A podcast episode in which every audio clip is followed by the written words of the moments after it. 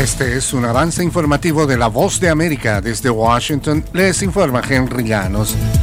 Las calles de Washington, D.C. reciben hoy a cientos de activistas contra el aborto en la Marcha por la Vida que se realiza en forma anual. Nos informa Judith Martín. Washington será sede hoy, como todos los últimos años, de la Marcha por la Vida que reúne a un gran número de activistas antiaborto que llegan con varias razones para celebrar, pero también algunas que les causa inquietud.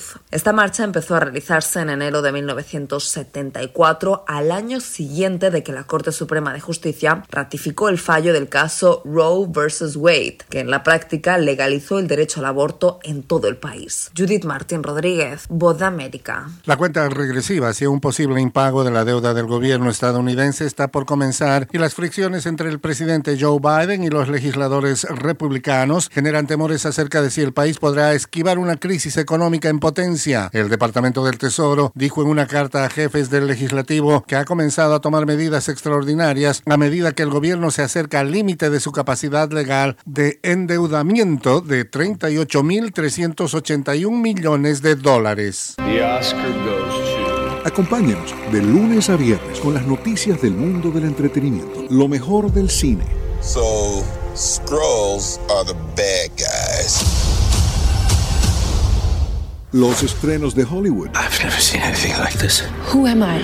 She's the last of a kind. De lunes a viernes, el mundo del entretenimiento llega a ustedes desde los estudios de La Voz de América en Washington.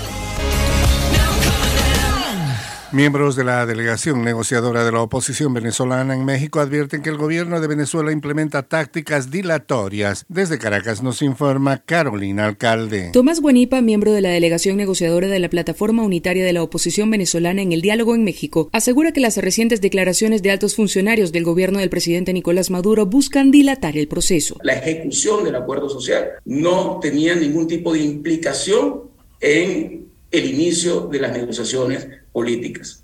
Lo acordado era firmar el acuerdo social y inmediatamente iniciar la discusión política. Carolina, alcalde Voz de América, Caracas. Google despedirá a 12.000 empleados, aproximadamente 6% de su fuerza laboral, con lo que se vuelve la empresa tecnológica más reciente que reduce su personal luego del boom económico que vivió la industria tras el descenso de la pandemia de coronavirus.